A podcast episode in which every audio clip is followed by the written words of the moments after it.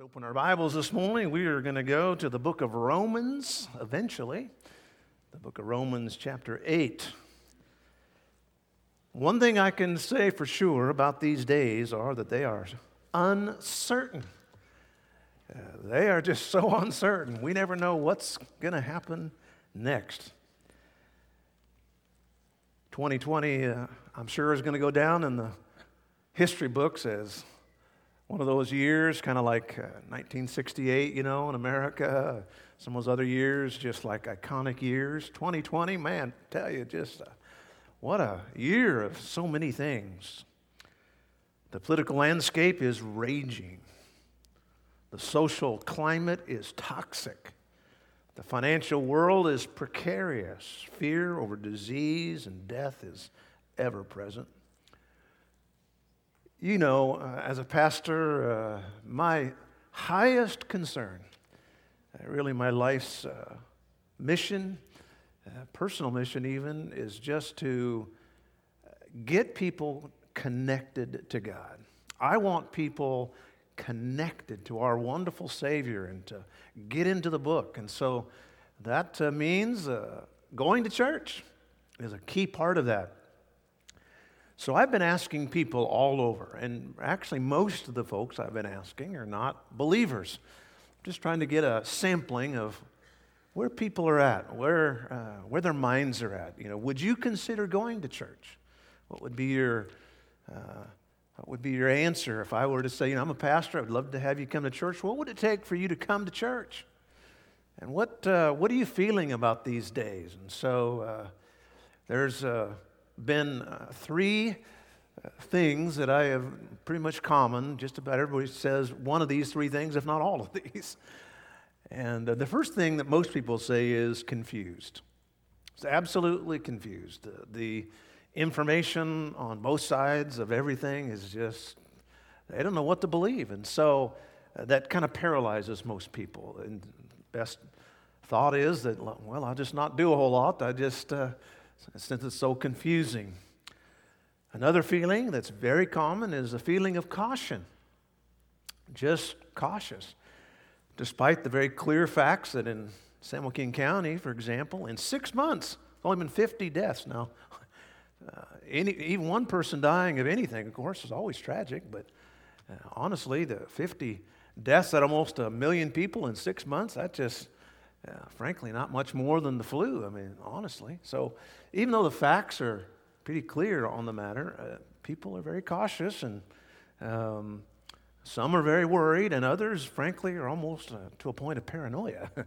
That's kind of the sense. The, the, first sense I'm getting is that people are confused. Second sense is that there's just a, a caution, uh, sometimes even more than that. And then uh, another third uh, very common strain that I'm hearing is just an overwhelming weariness, uh, irritation, even on the never uh, ending list of restrictions. Uh, many people just want their life back. I mean, you know, it's affecting their family, it's affecting their relationships and mental health, affecting their finances, their jobs. I mean, it's just, uh, and so those three things are just uh, weighing on people's minds. Add to that the social culture that's going on. Add to that all the crazy things you read about all the time. And uh, it's just, you, you put all that together, and uh, these are uncertain times. And then uh, for me personally, you say, Pastor, where, where's your head in all this? Well, uh, to me, uh, this whole uh, thing that we're in right now as a country and as a people, honestly, it gets down to the very core of my existence, the very core of who I am because it, in most cases, encroaches upon our free expression of God. I mean, and especially these uh, unprecedented government guidelines. I mean, it'd be different if, you know, uh, it was the Black Death and people were dropping dead every uh, second around us, you know. But I mean, it's just uh, the government guidelines, uh, so called guidelines, you know, that have been given to us uh, to, as a church and as a people. The fact is, that goes down to the very core of my relationship with God, which is the most precious part of my life. As a result of that, um, this thing gets down inside of me. It'd be different if, you know, I could ignore it, but uh, it's getting down as a shepherd. I just And we, unfortunately, we've sure seen the, the wolves have just uh, snatched away some of the little lambs out there. And we've checked in on them only to see the devil is just uh, eating them alive. And I'm telling you what, folks, uh, and there's going to be some, uh, someone's going to have to pay uh, before the judgment seat, I'll tell you someday, for all this craziness. And, but in the light of all that, and, and yet, and here's the strange thing in light of all that I've said, I find the tension strangely invigorating. I do. I just, I like it. I like the tension. It just, uh, you wake up in the morning with, a, you know, with a battle mindset. You know, I'm, I've definitely not been lulled into any kind of, you know, apathy. I would tell you for sure. I mean, if you were to come up here and touch me right now, it'd burn your finger right off. And uh, I mean, there's just that, uh, that, there's that, there's that excitement. I was talking with a, a guy across the country on the phone at just some company, and, and uh, he uh, you know, was a pastor, and he said, What do you think about these days? I said, Man, they're exciting. He said, Boy, he said, I'm so glad you said that. He said, I just was thinking the same thing. I'm a believer. And he said, I just thinking, Jesus is about ready to come. And I said, Amen. And uh, so the fact is, uh, these are uh, exciting days, and the tension is invigorating, and uh, the good news is that through all of this, there's one bottom line, uh, baseline, uh, a default that we go back to as believers, and that is I just trust God. I mean, folks, you cannot eliminate risks. In fact, the greatest risk is to not risk. And so um, we can't eliminate all risks. And I mean, I'm not for being imprudent, and, uh, you know, I'm all for doing everything we can. But the fact is, folks, there's, there's at some point where we're going to have to trust God, whether no matter what we do, getting in a car, uh, whatever we got to do, folks. I mean, there's just a sense that we're going to have to just simply trust God. And uh, that's uh, what we're going to talk about for the next couple of weeks here. But how do I trust God?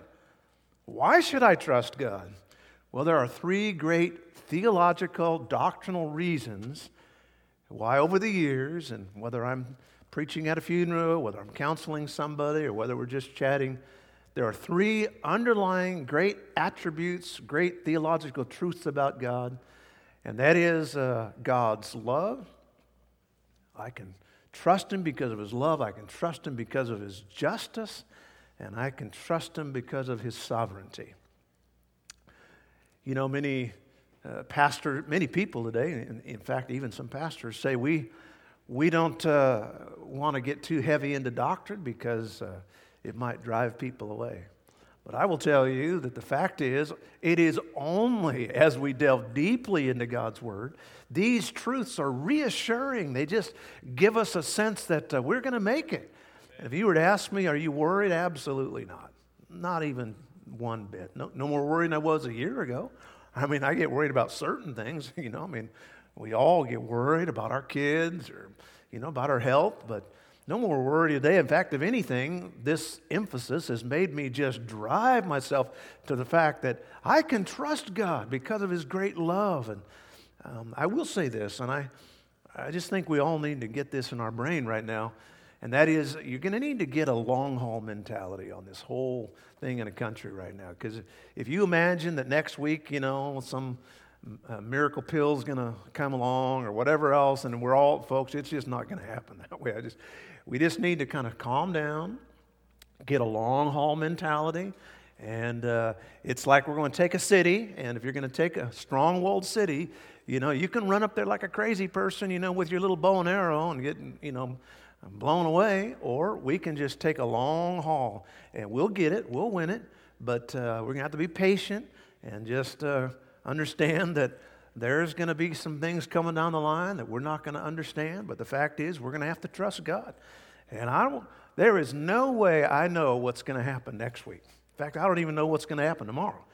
And I never did before, but now you never know what's going to happen next. I mean, almost every day there's some kind of a new thing. And they're saying that many pastors in America suffering, suffering from decision fatigue. that's putting it mildly. I mean, good night. One policy you make one day, the next day, okay, scrap that one. And uh, it's just berserk out there. But I will tell you this even though we can't eliminate risks, we can always trust God. We can always trust God. And uh, thank God that we can trust God. Well, you know, our kids can teach us a lot, can't they? Um, think of these children. They ask these little kids some questions. Here's uh, some of the things they said that Michael 14 uh, said this When your dad is mad and asks you, Do I look stupid? Don't answer him. Michael, that wise man, also said, Never tell your mom her diet is not working. Here is uh, Randy, nine years of age. Stay away from prunes. uh, he uh, found that early. Koyo, nine years old, said, Never hold a dustbuster and a cat at the same time. And, uh, oh, out of the mouth of babes, amen. Naomi said, If you want a kitten, start out by asking for a horse. and uh, Lauren, nine, said, Felt markers are not good to use as lipstick. Joel, who was 10, said, Don't pick on your sister when she has is holding a baseball bat. And then Eileen, age eight, said, Never try to baptize a cat. And then the reason I even thought of these, it was cute. Uh, speaking to trust, here's Patrick, 10 years old. Never trust a dog to watch your food. Amen? All right. Well, we may not be able to watch, trust a dog to watch our food, but we can trust God. Amen. All right, let's pray. Father, we thank you this morning. We trust you. And Lord, uh, like I said, just strangely invigorated, Lord, by the tension and uh, I thank you, Lord, that you have been there for all these years and you will be. Thank you for these precious saints of God, Lord. What great people they are. Thank you for these that are at home even right now and later by tape. God bless each of them, Lord. I pray you just give them their peace and your strength. Lord, be with us today. We pray in Jesus' name. Amen. All right, let's settle in now. We're going to have a wonderful time for the next few moments. Over 130 times in Scripture, God says, Trust me. Trust me. when my dad used to tell me, son, trust me, we're going to the doctor, they're not going to uh, put a, a, a, shot in you. And I hated shots. And uh, then when I was driving home from the doctor after they had given me a shot, he'd laugh and he'd say, Well, I guess I was wrong. but whenever my dad said, Trust me, I knew after that you don't trust him because he's, he's got something up his sleeve. But you can trust God. Psalm 9 and verse 10, David said, The more I know about God, the more I trust him. And they that know thy name will put their trust in thee. In Psalm 28 and verse 7, King David said, When I trust God, I am always helped. The Lord is my strength and my shield. My heart trusted in him, and I am helped. I may be actually helped, but certainly my heart is always helped. And then that great declaration, perhaps the greatest declaration of trust in all of uh, Scripture, certainly in all of Christian literature. With Job in chapter 13 and verse 15, he said, Though he slay me, I will trust him. You can count on me to do my duty, God. I don't care what happens. I trust you. David in Psalm 37 and verse 5 said, Whenever I put everything on God, he always takes care of me. Commit thy way to the Lord. Trust in Him, and He'll bring it to pass. And then, don't you love that great passage in the book of Isaiah? I love it because there's so much, especially in the original language. Isaiah 26 and verse 3 Thou wilt keep him in perfect peace, whose mind is stayed on thee. One of the few places in all of Scripture where God repeats a word. He says, Thou wilt keep him in shalom, shalom, is the original Hebrew, whose mind is stayed or fixated God said, if you just, to the point of a fixation on God, God will give you double peace. Shalom, shalom. Thou will keep him in perfect peace because you trusted in thee. And then in Psalm 118, verse 8, David said, Some people are putting their trust in a king, some people are putting their trust in a government, some people are putting their trust in a vaccine, but it is better to trust in the Lord than to put your trust in man. The book of Proverbs is an amazing book. I love it. If you want to learn how to do anything God's way, from marriage to family to finances, book of Proverbs is great because they're short little statements. And for most of us, short is good. Amen. I mean, long theological truths kind of hard to wrap our heads around, but a short little statement, I can get that. The book of Proverbs is that way. An amazing book. Let's go to the book of Proverbs, chapter 3, verse 5. One of the greatest passages on trust. I love it. Just, just about uh, so often, just about the most likely verse that I'll sign on a card or uh, to our seniors when we give them their Bibles. Psalm, or excuse me, uh, Proverbs chapter 3, verse 5 Trust in the Lord with all thine heart, lean not unto thine own understanding. Now, the book of Proverbs, chapter 3, verses 5 and 6 are going to be our theme. We're going to come back to that for the next uh, two weeks after this, time and time again. But I want you to notice three things quickly about this verse. First of all, I want you to notice a trusting confidence. You'd say, well, how can I trust the future?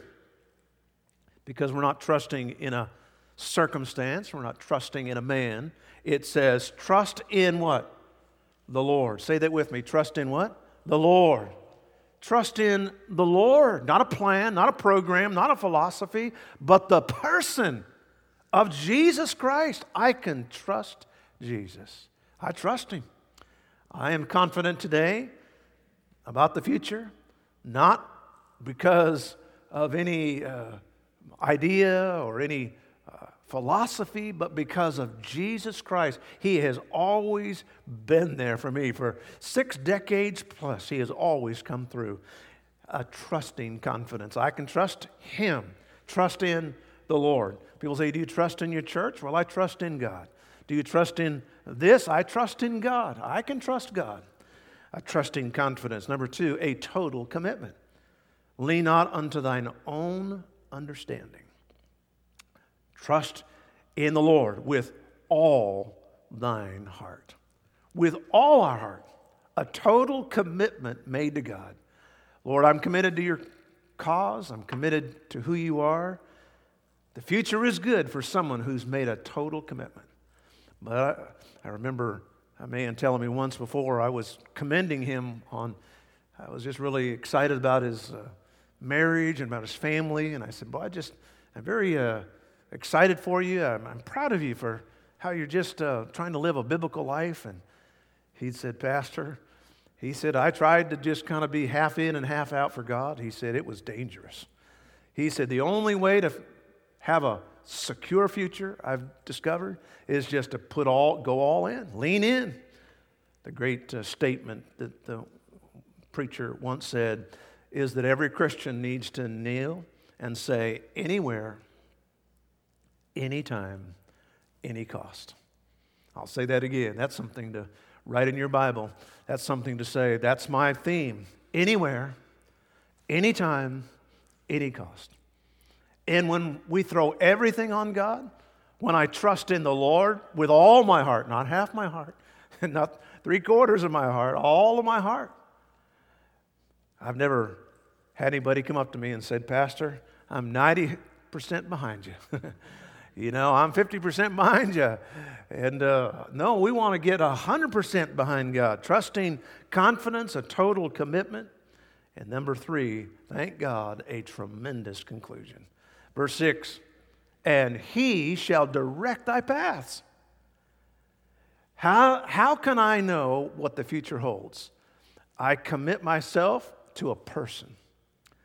I commit myself completely confident in that person, knowing that He will direct my paths. And so we're wondering okay, what does the future hold for my marriage?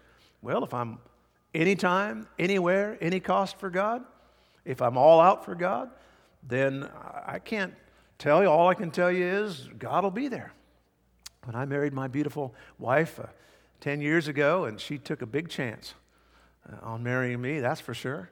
And uh, I was pretty, uh, I was sure she would be a good thing, but uh, I mean, she had to, she had to take on me and on this whole thing, you know. But all I could tell her was, honey, you just got to trust God. trust God. And uh, she did. She trusted God. And, and over the years, we have learned to trust God together. And that's what I tell you. Just let's just trust God. Well, just trust God.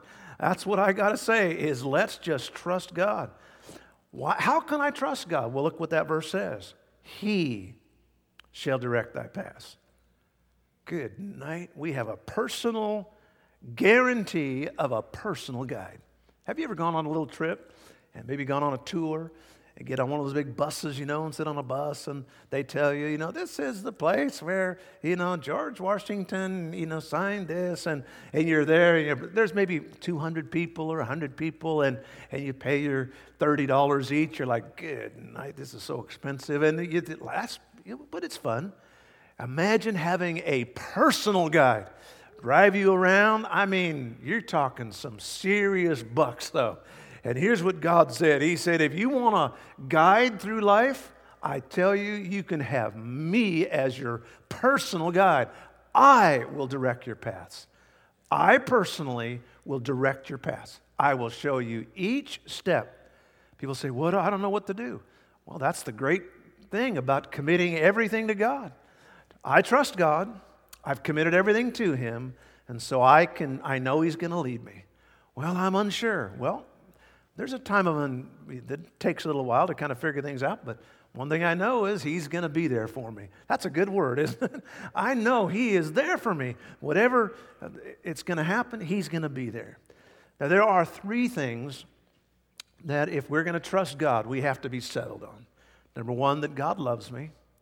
Number two, that God is a just God. He never makes mistakes.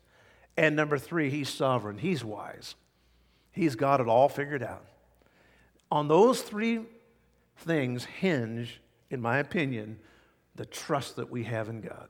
If we know that He loves us, if we know that He's just, He never makes mistakes, and if we know that He's sovereign, very wise, He's so smart, always does the, the smart thing, then I can trust God. And so let's talk today, first of all, about the love of God.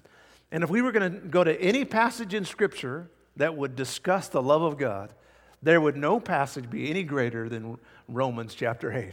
Now, the book of Romans is a great book. I mean, the book of Romans is like looking up there at the beautiful Sierra Nevadas. And I remember one time hearing about the beautiful uh, Smoky Mountains or the Blue Ridge Mountains. And with all due respect to our southern friends, I went back there and looked at those. I was like, those aren't mountains. I don't know what they are, but those aren't mountains. Mountains are big old giant peaks like up there at Lake Tahoe. Those are mountains. Those are real mountains. And uh, boy, those are beautiful mountains.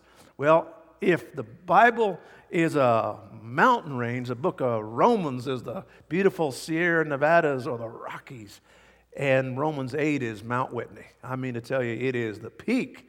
And so Romans chapter 8, verse number 39 talks and tells us that nothing is able to separate us from the love of God. And there is no Bible theme any more often repeated from Genesis to Revelation than this the indescribable fact of God's love. Look at Jeremiah chapter 31 and verse 3, for example. God said to his people Israel, I have loved thee with an everlasting love. I have loved thee with an everlasting love. I sure love that great hymn we sang last week, The Love of God one of the greatest pieces of Christian literature. Could we with ink the ocean fill?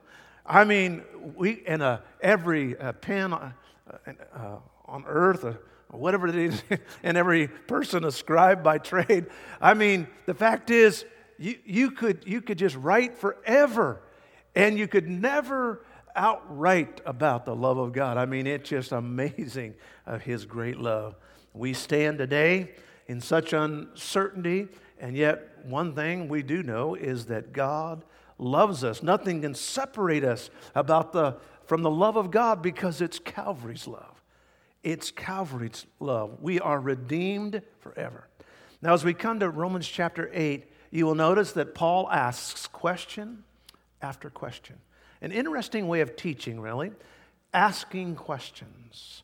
In the uh, technical world, it's called inductive. It means uh, you're asking the listener to engage, you're asking them to uh, do some thinking. Our daughter Abby just graduated from, uh, from the uh, nursing school, got, and by the way, got her license. We're very proud of her. But one of the things she had to do a lot of was what they called critical thinking. Because when you're there in the hospital and that uh, nurse walks in, she's got to, because there's dynamics that happen. All of a sudden, and they got to be able to say, okay, you know, this, this, and that. And uh, they need to do some critical thinking. So the Apostle Paul is saying, let's do some critical thinking. And so he's going to ask a whole bunch of questions. And so it's an interesting passage to go over because it's a question after question. Bible scholars have indicated that in the scriptures there's at least 3,000 questions asked. Jesus himself asked uh, 300 of them. But let's look at some of these questions. First of all, why can I trust God's love in uncertain times? Because number one, God's love protects us. Let's go to Romans chapter 8 and verse 31. Let's say it together, if you would, please. Verse 31. What shall we say then to these things? If God be for us, who can be against us? Two powerful questions. What can we say? Well, uh, let me answer that question by saying two things. First of all, what can we say to this? Nothing. Nothing. Paul said, basically, I'm speechless. I can't even fathom the love of God. Have you ever received something that was just so out of the blue, so wonderful, so undeserved? I mean, you just like, I really don't even know how to, I just don't have, I have no words to express how grateful I am. I just, words fail me. That's what Paul was simply saying. And so, his, the answer to the question, what can we say? First of all, nothing. Second of all, everything. I should never stop thanking God. Paul said, What should we say? Well, first of all, nothing, because I mean, what is there to say? Second of all, everything. Everything, because what has God done for us? Some have suggested this week that we uh, sh- maybe shouldn't sing. I thought myself, how is that possible? I mean, how is it possible to stop saying things about God? I can't, I mean, that'd be like saying, no more breathing. it's not going to happen. I'm sorry. I cannot stop singing the praises of my God. I mean, it just can't happen. I'm sorry. You, you, you can drag me off to jail if you want to, but I promise you, I'll be singing like this all the way to jail because what can I say? Thank God He's done so much for me. Nobody's trying to hurt anybody, but the fact is, how can we stop? God's been so good because God's love protects us. I can say with David when he was surrounded by the Philistines, What time I am afraid, I will trust in him. Because God's love protects us, I will say, I will both lay me down in peace and sleep. For thou, Lord, only makest me to dwell in safety. Aren't you glad God does the night shift? Man, I'll tell you one thing God just takes every care of everything. Uh, I've told you before, I, I always love waking up in the middle of the night and hearing the train off in the distance. We have a train track not too far away. And in the middle of the night, you know, I hear that like that. And then I don't think they whistle, but I hear the unmistakable sound of that train. And I think to myself, I'm, I'm alive. if I can hear the train, I'm alive, and they're busy. They're going somewhere. Everything's all right. The trains are going. Everything's good. If I woke up and there was no train sound, if everything was so quiet, I'd say, oh, what's going on? God's love protects us. God takes care of me at night. I, because of God's love, I can say with Moses, the eternal God is my refuge, and underneath there is everlasting arms. God is my refuge. The word means retreat. God is my sanctuary. Many churches call their auditorium a sanctuary. And I tell you one thing, I never more a meaningful uh, concept than right now a sanctuary from the world, just to come in and fellowship and love God and, and to worship God, a sanctuary. I love going to church.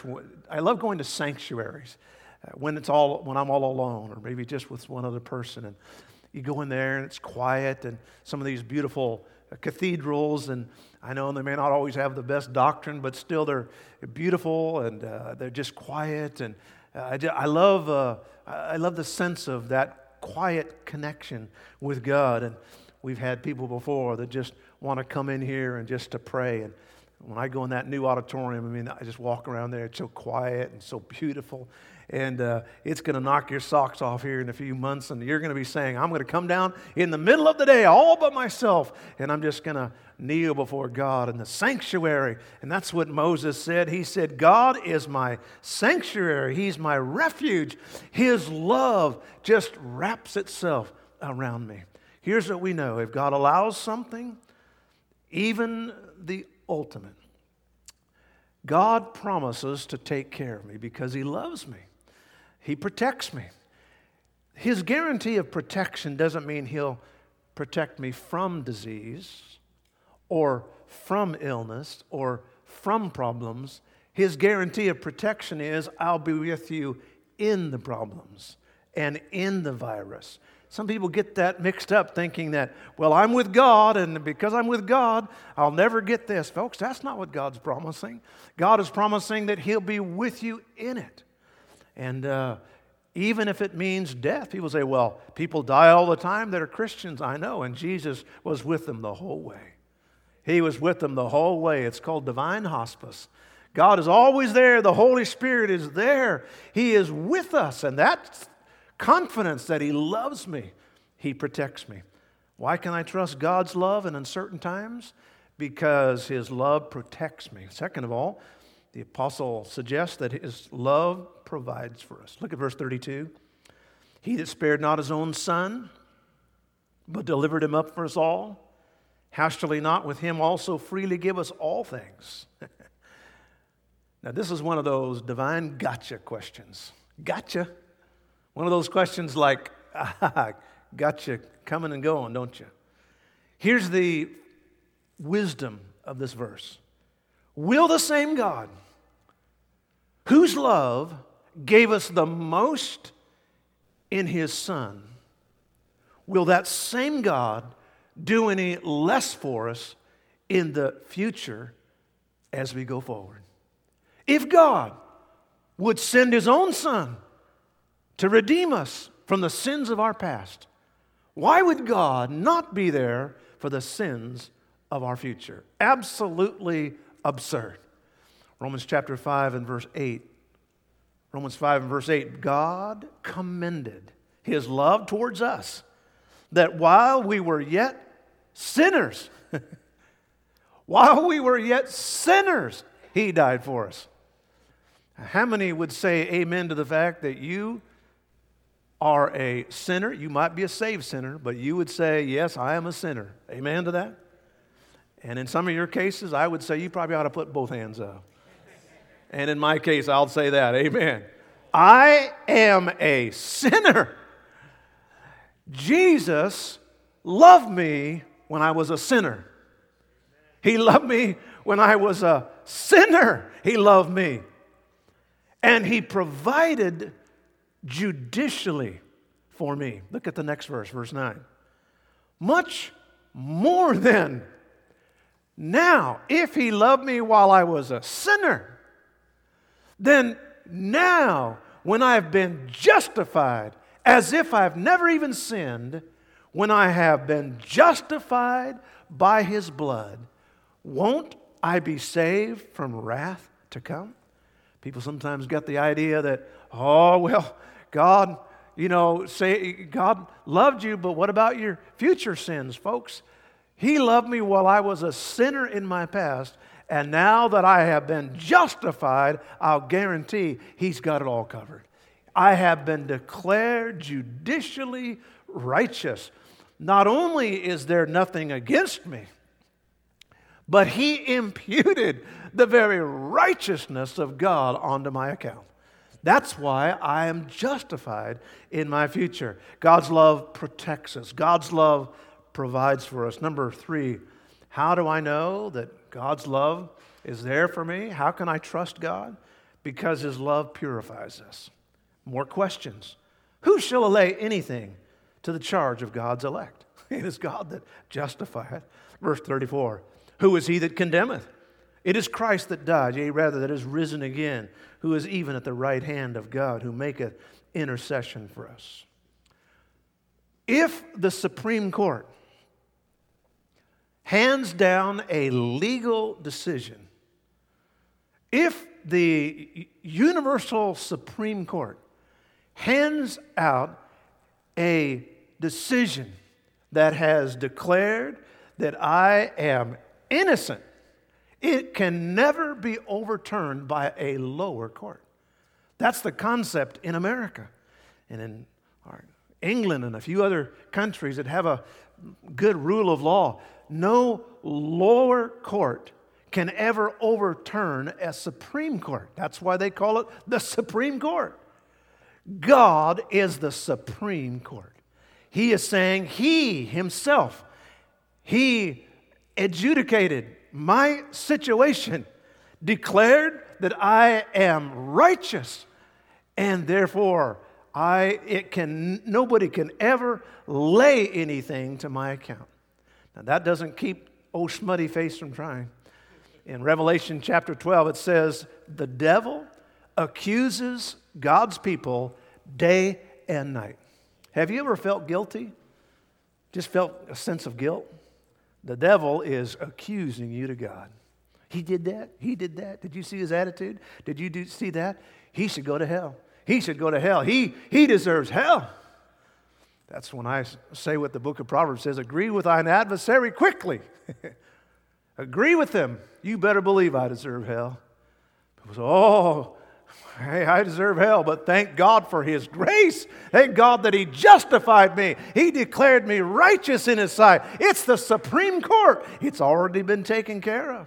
That's why when the old smutty face comes up there, the bailiff looks at it, throws it out. Bailiff looks at it, throws it out. Michael says, throw it out. You can't come here because you're a lower court. Sorry, buddy. Go on back to where you come from. Verse 34 Who is he that condemneth? It is Christ that died, yea, rather, that is risen again. But wait a second. Maybe Christ would condemn me. Maybe God would condemn me. Maybe God might have second thoughts. Uh, no. Jesus paid too high a price for my redemption. He's not about to let me go now. He, it says here, He died, he rose again, and he spends 24 hours a day interceding with, with the Father on my behalf. And in some cases, that's a pretty big job, amen. 24 hours a day, he is interceding with the Father. Why would Jesus, after dying, after taking on this crazy human body, why would he do all that? Why would he intercede for me only to say, yeah, I'm going to let him go? On, yeah, it was not worth it. no way. The Apostle Paul said, that's just ridiculous that God's love would ever walk away from me because he has protected me, he has provided for me, he purifies me. And then finally, because God's love preserves us. Because God's love preserves us, I can trust Him. I trust His love. Do you trust the future? I do. Oh, won't it be great when we get a vaccine, folks? Whether we get one or whether we don't, we're just going to trust God. Won't it be great when we have this medicine? Well, I, yes, I'm all for it. Yeah, I'm grateful for every procedure. Amen. All that. That's wonderful. But the fact is, my trust is not in a doctor right now. My trust is in a loving God who preserves me. He is my preserver. Now, the Apostle Paul is going to lay out this incredible long list of worst case scenarios. We might call them what ifs.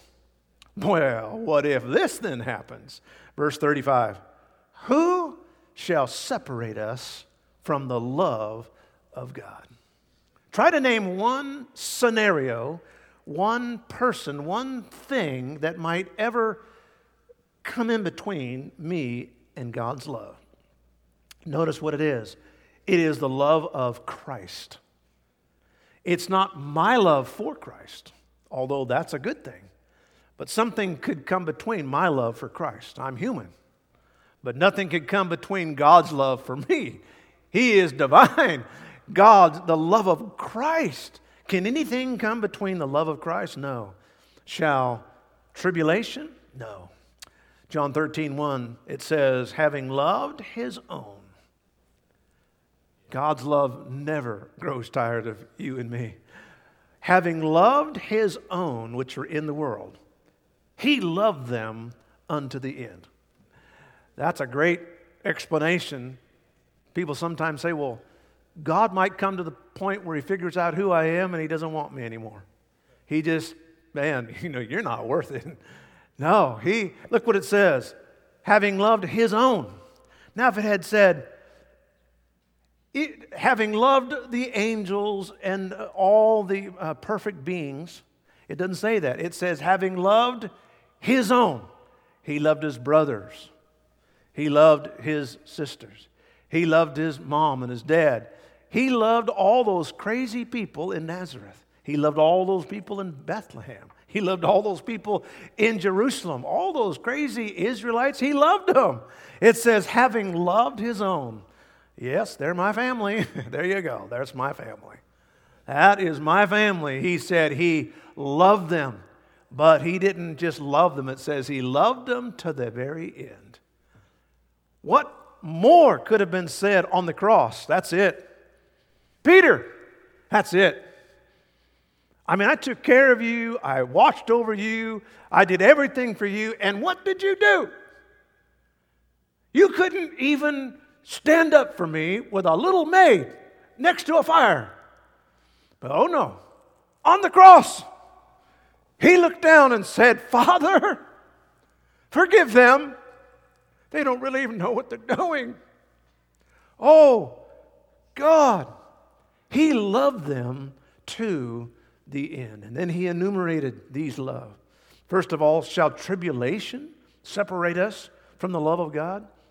The Greek word there means thrashing. It's the idea of taking an instrument, a, w- a wooden or a metal instrument, a flexible instrument, and beating. They had many ways of getting the little kernels from the, the chaff. One of the ways they would beat it, he said, if you're being thrashed, God doesn't walk away. And if you're going to live for God and if you're going to be a Bible believer, you'll be thrashed. You will be. And He never cuts and runs. You can count on Jesus, He'll be there. He's not one that's going to cowardly sleek, slink away. Ever heard of that phrase, cut and run?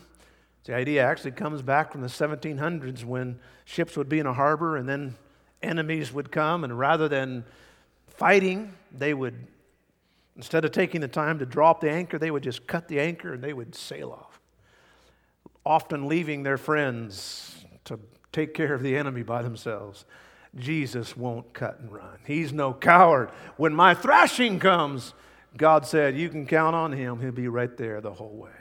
Shall distress keep me from the love of God? The idea there really is of inner conflicts. When I become emotional, when I become mental, God loves us. God loves the unbalanced because that's what most of us are. We're very emotional creatures. I will tell you, all you have to do in my case is get a little bit hangry. I get a little hangry, and then I become a wackadoodle person, I'll tell you for sure. I over dramatize everything. I was hungry last night when dinner time came, and uh, Abby uh, said, uh, Time for dinner. And so I started coming down the stairs. I'm trying to make it down, but I am so weak and emaciated from hours of no food, but I'll try to come down and uh, by the time I got down, me complaining for all the way down the stairs, she just looks at me and rolls her eyes like, okay, Dad, I got it. I got it. You know, boy, if that dinner's not ready at 5 o'clock, if it's 5.01, 5.02, I'm coming. I'm sorry, but I'm so weak. I can't get there. And uh, why? Because I'm emotional about that food. And, and God said distress. The concept is mental. When you get mental, God doesn't get rid of you. He says, Oh, good night. Another crazy human, but I love him. Jesus loves me. He said, Distress. Paul said, Would, G- would God get rid of me when I'm persecuted? And I will tell you, folks, we live in an ever increasing anti God, anti Christian, anti Bible uh, country. It's crazy. And boy, I just kind of wonder what the future holds. But I'm telling you, God said, I will never leave you. I'll always be there for you. In our church, we have a, uh, all kinds of uh, programs to interact with people. One of the things we have is that we have a large email list. But one of the things we give people to do is a preference uh, there at the bottom. They can opt out. And in many cases, we don't have their address, we don't know anything about them. Uh, we just have their email address. And once they opt out, that's it. I mean, we lose track. We have no idea. Aren't you glad that God doesn't opt out of our email or our email?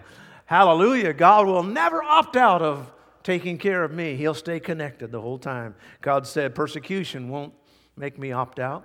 Then he said, then Paul said, would famine and nakedness maybe keep God from loving you? the idea there is of being totally broke. I mean, just busted, you know, just we have no money, nothing that, you know, might make us uh, desirable to others. And, you know, unfortunately, when people get broke like that, uh, it's amazing how some people kind of, you know, just kind of walk away and say, yeah, I don't want to be around that person. Jesus loves poor people. And uh, he must love poor people because he made so many of them. That's what it says here. Paul said he loves the poor. And then it says peril and sword. Would God ever uh, turn his back on us in the tough times? The word sword there actually is the word for an assassin's dagger. And are several swords, like in Ephesians chapter 6, it's more talking about a, a larger broadsword. But uh, here it's talking about assassin's sword. The idea is of someone secretly who takes a, a knife and sticks it in the fifth rib. And uh, here it says, God would never assassinate you, He would never uh, uh betray you. And I will tell you, if you've ever been betrayed by someone you love deeply, it is a terrible, terrible feeling. And what Paul is saying here is that God would never betray us, ever. You can count on God. There, there's never a coming a time when God would betray you or I, ever. And then now, look, look at these final verses because this is one of those read my lips problem or moments. Verse 36 As it is written, for thy sake. Now he's going to justify all that he said from God's word. For thy sake, we are killed all the day long. We are accounted as sheep for the slaughter. Here the apostle quotes Psalms 44, by the way, another reason that the New Testament is inspired, and another reason we know the Old Testament is inspired. They uh, quote each other. Here we find Paul quoting the Old Testament. He said, You know what? It's very common for sheep to be slaughtered. It is, the, it is what happens when you're part of God's fold. The shepherd, the chief shepherd, the fact is, his sheep have been killed for years. But he loves you, and he'll never leave you, and he'll always watch over you. Once you become one of God's sheep, you're marked. You know, the shepherds wouldn't usually brand their sheep like we see today, you know, taking a hot iron and branding the back of a cattle. But they would take a sheep, they would take its ear, and they would cut it. And every shepherd had a little different mark, a little unique mark, a, a mark of ownership, really. Some would be a little V, others would be a little different cut. And when another shepherd would see that sheep, he would know whose it was by the shape of that little mark, that little cut. The fact is, God said, I've marked you. You are part of, you're one of my sheep. And that just makes you a target for that evil one. And he just will come after you because he sees that mark. He said, Look, but God's always been there for his sheep. Verse 37 Nay, no. That's some good preaching right there. No, just no, stop it. Stop it right now. Nay, in all these things, we are more than conquerors. The word there is a tremendous word. The work is hyper Nike. You know, these uh, shoes, Nike shoes, and uh, they, it's just a Greek word. It simply means victory or conquering. And so here he says the word is we are hyper Nike. That's the actual Greek word. God said, You are a super victorious. It's as if God is saying, when you're on God's side, you don't just win, you win big. You win big. You go all the way. With God at my back, I'm telling you what, He just pushes me along. People are like, oh, I'm so worried about November, the election. Folks, look, We'll pray, we'll vote, but I'll tell you something. Whatever happens, God wins. And He wins big. He wins big. That's what He's saying here. It really doesn't make any difference what the future holds because God will somehow make us be a super conqueror. You'd say, well, how could that happen? Look at the rest of that verse. Through Him. Through Him that loved us. No circumstance can take away Christ's love for me. Oh, we lost the election. It didn't change God's love for me. The love of my Savior doesn't change it one bit. Oh, the all the look. Tomorrow morning when I wake up, it makes no difference what anybody says. Jesus loves me tomorrow just like he does today. He'll love me on Tuesday and on Wednesday. I wake up every day knowing that he loves me. He loves me. I and because of that I can conquer anything. I can stand anything knowing his love. And then friend, this final summation, and nowhere in Scripture, this is almost too sacred to even read it. Look at verse 38 with me, please. For I am persuaded, absolute confidence, that neither death, oh, I'm going to die. People say, I don't want, uh, what if I die of the virus? Oh, can we just can we just go ahead and clear the air? You're going to die. Did you know that? How many knew you're going to die? Okay, so, I mean, and it, by the way, a pretty good chance you're just not going to go to sleep and wake up in the arms of Jesus. Eh, probably not. It's probably going to be some disease or some heart attack or something like that. That's just, folks, that's just the way it is. And so, I mean, we don't get to pick our death. It just says, but here's what I'm persuaded neither death, nor life, nor angels, nor principalities, nor powers, nor things present, nor things to come, nor height, nor depth, nor any other creature shall be able to separate us from the love of God. Why? Because it's in Christ. Notice, first of all, it says not death. Not death. Death doesn't bother me, it just hastens my exit from this old world. It just gets me closer to the Lord. You may have heard, I heard about it this week. I was so blessed.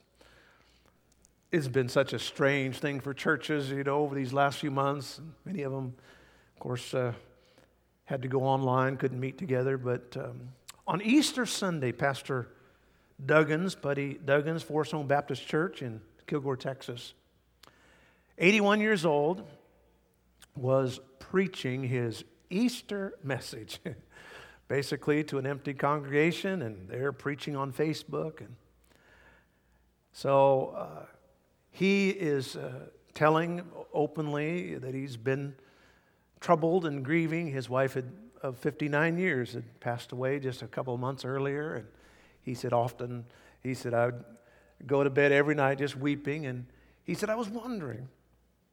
He said, I was wondering and I asked God, God, why would you do that? Why would you leave me here? I really don't want to be here without my wife. And he said, God told me, and I'll give you exactly. Here's the quote, and uh, it's, it's so precious.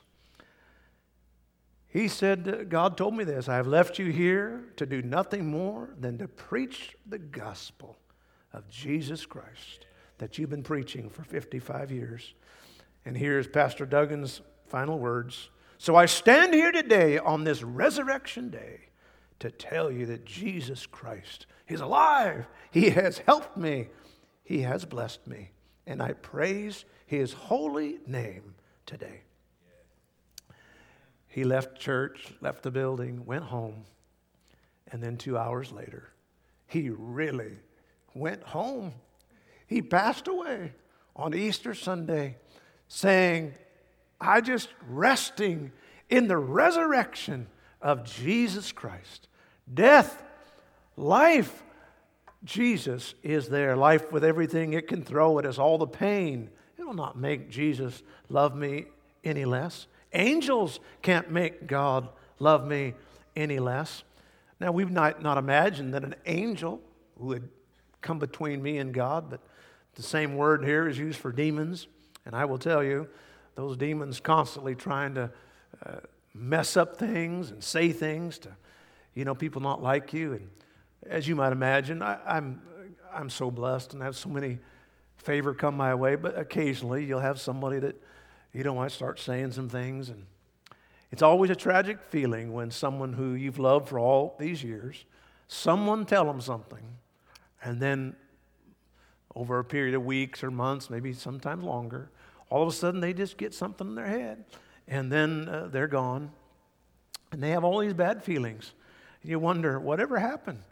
You never, you never hurt them, you never said anything to them. You never did anything to them. I mean, it's like, why? Why would you do that? Why would you listen to an angel? Why would you listen to a demon? Paul said, that'll never happen with God. No demon will ever come between you and God, nor things present, nor things to come. nor nothing can separate you. You can't lose your salvation today, present. You can't lose your salvation tomorrow.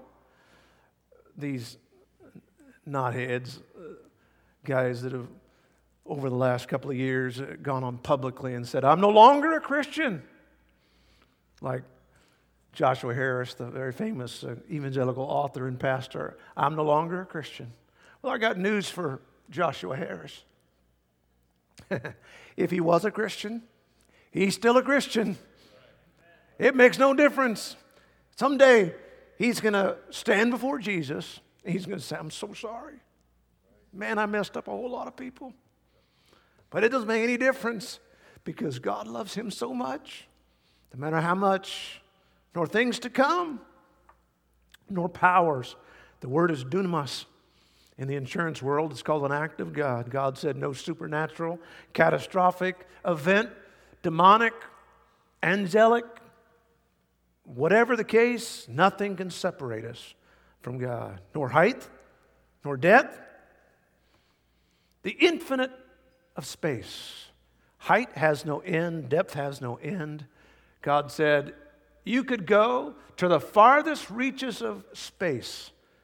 Go out there and you'll see one thing your name will be still written in the Lamb's book of life. You can't get so far away from God. My dad used to tell me, he'd say, Son, I will tell you right now, makes no difference where you go, what you do, I will always find you.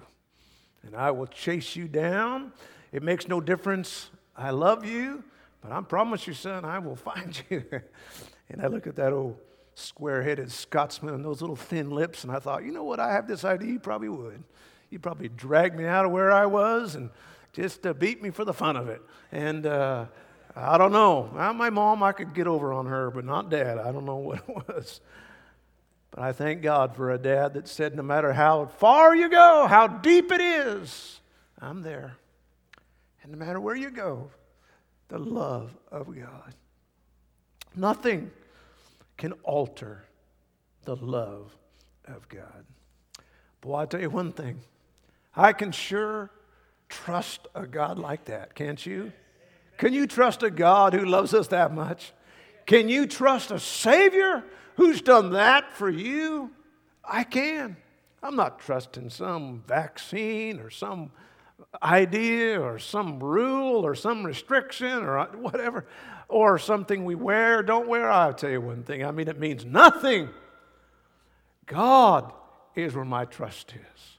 And why do I trust Him? Because He loves me. He loves me so much, and He loves you. Our heads are bowed.